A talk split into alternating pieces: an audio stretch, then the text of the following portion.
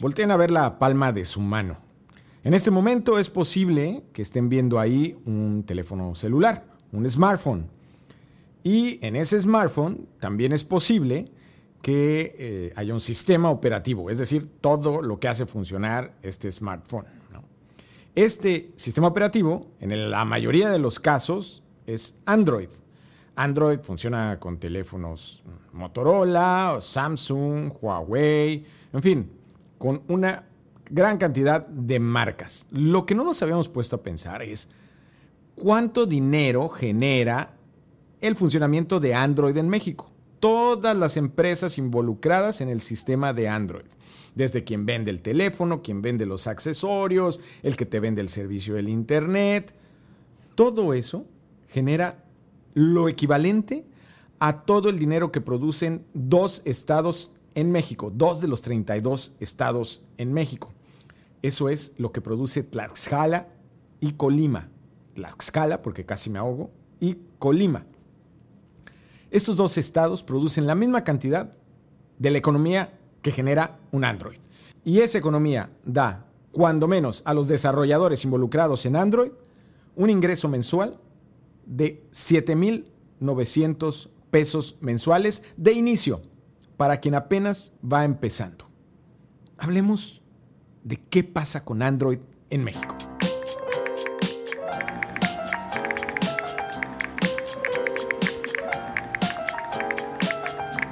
La mayoría de los desarrolladores de Android están en el norte del país. La minoría está en el sureste de México. Estos desarrolladores ganan entre 7.900 pesos y hasta más de 25.000 pesos en su quinto año de experiencia.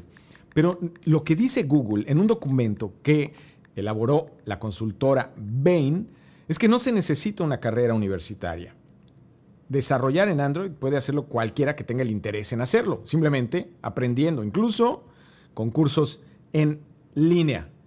¿Qué está pasando con Android en México? Bueno, lo que está pasando es que está cambiando la economía y generando un montón de oportunidades de negocio. Vamos a ver, hagamos una analogía. Una industria está en auge y otra en problemas.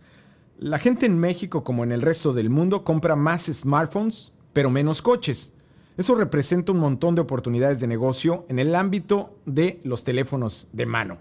Hasta cierto punto, estos teléfonos móviles, como han sido siempre los coches, ahora forman parte de los activos que la gente puede vender. Es parte del patrimonio, digamos. Durante el siglo pasado, un teléfono de buró era algo que Telmex te daba gratis un aparato que nadie querría comprar usado y difícilmente algún ladrón robaría por considerar que tiene algún valor de reventa. Hoy la gente paga en promedio 7.212 pesos por un iPhone y 3.716 pesos por un smartphone con sistema operativo Android. Obviamente, estos últimos son los más comunes, por ser más baratos. Los datos fueron incluidos en un valioso documento elaborado justamente por la consultora Bain y distribuido por Google la semana pasada, referente, insisto, al impacto de Android en México. La gente de bajos ingresos paga incluso menos por uno de estos aparatos. El promedio para quienes ocupan, digamos, los segmentos de eso, de menores ingresos, que son los segmentos D y E, cae a 2.900 pesos. Eso es lo que paga en general una persona que compra un teléfono y generalmente se trata de un Android. Es un grupo que cambia de celular generalmente por dos razones por robo o por daños. Casi 7 de cada 10 de las razones que, digamos, manifiestan al momento de hacer su compra es una de estas dos. ¿Quién aprovecha el negocio que brinda ese mercado? Pues claro, asiáticas, pero también mexicanas en el negocio formal, como Lanix o Sengua, que son marcas de celulares y que son, esta última en el caso de Sengua, dirigida por Juan Salart. Los precios empiezan debajo de los 1.200 pesos en Sengua. Lo que dice Jorge Noriega, el CTO de Lanix, es que muchas de estas personas que compran estos celulares, pues no tendrían acceso a Internet o a las redes sociales sin estos dispositivos. En el segmento alto, definido como A y B, digamos los que más ingresos tienen en casa, el promedio de pago es de 7.500 pesos por un smartphone, en donde la principal razón de cambio tiene que ver con la actualización. ¿Quiénes pagan mejor que nadie por un celular? Ojo.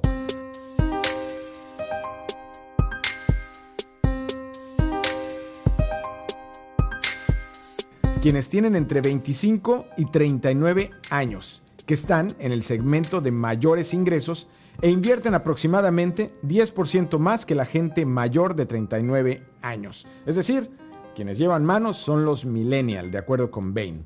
Es ahí a donde van marcas como Samsung y Apple con ofertas que incluso superan los 30 mil pesos por dispositivo. También es en estos segmentos en los que cobra un mayor sentido el mercado de celulares usados o secundario, que representa 20% del total. Ojo con esto, uno de cada cinco celulares que se venden en México se venden justamente ya usados en el mercado secundario. Es una oportunidad creciente en momentos de crisis como la que genera esta pandemia por COVID-19.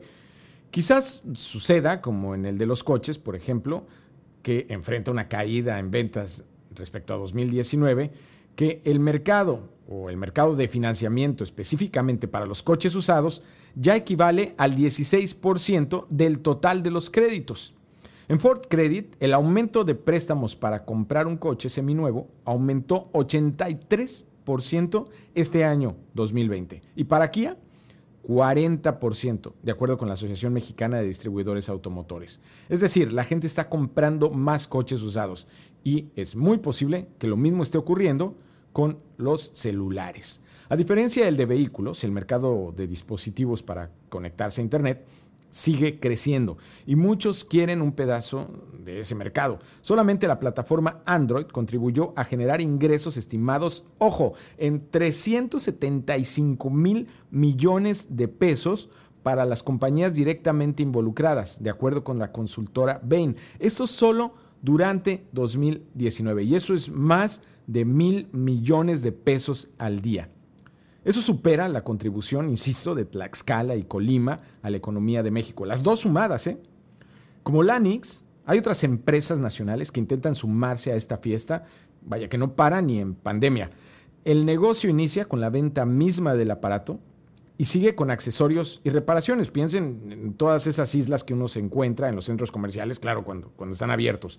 Incluso seguros contra robos y daños. Hay quienes venden estos seguros y estos son adquiridos por aproximadamente 13% de quienes tienen un smartphone. Sigue además con productos de Internet de las Cosas, accesorios, por ejemplo. Eh, está el caso, al menos en casa, yo tengo el caso de una chica de generación Z que se compra luces LED que funcionan justamente con la inteligencia artificial de su teléfono.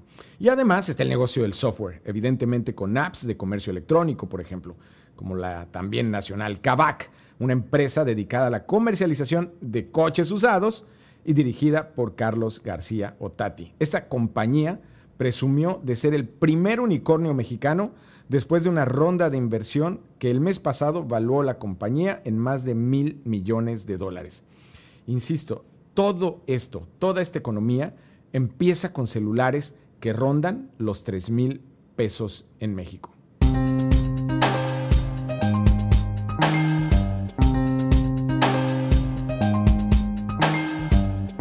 La oportunidad de meterse al negocio de Android empieza por querer hacerlo. Lo que dice este reporte de Android, la marca de Google en materia de, sistema operativo, es que la mayoría de la gente que está ingresando pasó por algún proceso de autoaprendizaje. Es decir, no es indispensable hoy terminar una carrera universitaria para empezar a hacer desarrollo de software en Android para cualquier empresa. Hoy, que en cualquier negocio la gente está intentando tratar de involucrarse en algo que le permita vender de casa en casa sin tener que ir a tocar de casa en casa. Soy Jonathan Ruiz, esto es Vamos por Partes.